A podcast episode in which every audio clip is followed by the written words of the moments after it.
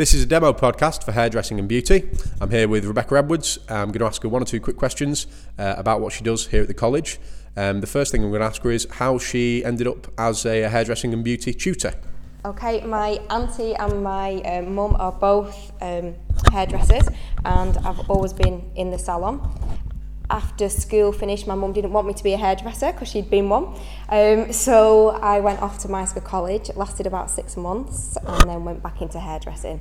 I went to college at Blackpool on the Fylde, then worked in several different salons, and then went back to Blackpool on the Fylde as a part-time tutor. Um, and then came as a full-time post L1 position at Runshaw, uh, then progressed to CIT and now I'm an advanced lecturer at Runshaw. Okay, that's great. Thanks very much. Okay, so in that last section, we had a few sort of pops and crackles on the microphone, but we talked about what caused that.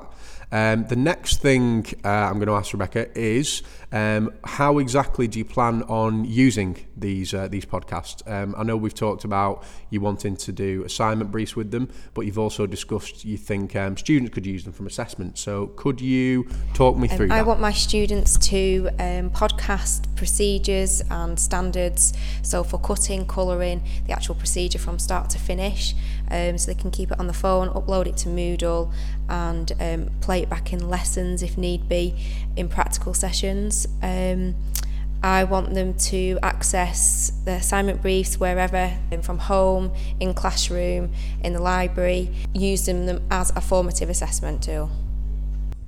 All right, thanks very much for uh, for taking part today. I hope it's been a, an interesting process for you.